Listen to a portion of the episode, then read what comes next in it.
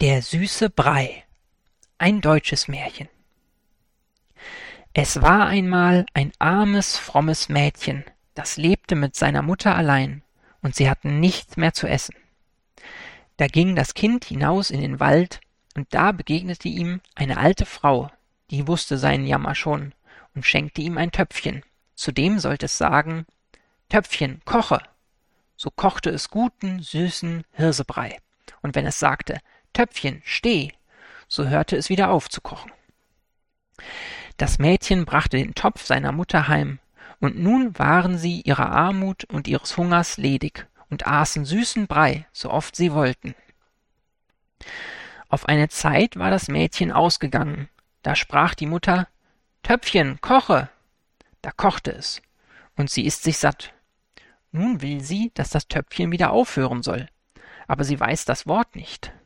Also kochte es fort, und der Brei steigt über den Rand hinaus und kocht immerzu, die Küche und das ganze Haus voll, und das zweite Haus, und dann die Straße, als wollt's die ganze Welt satt machen, und ist die größte Not, und kein Mensch weiß sich da zu helfen.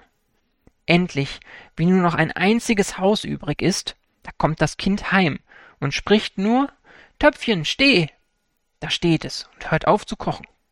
Und wer wieder in die Stadt wollte, der musste sich durchessen. Ende.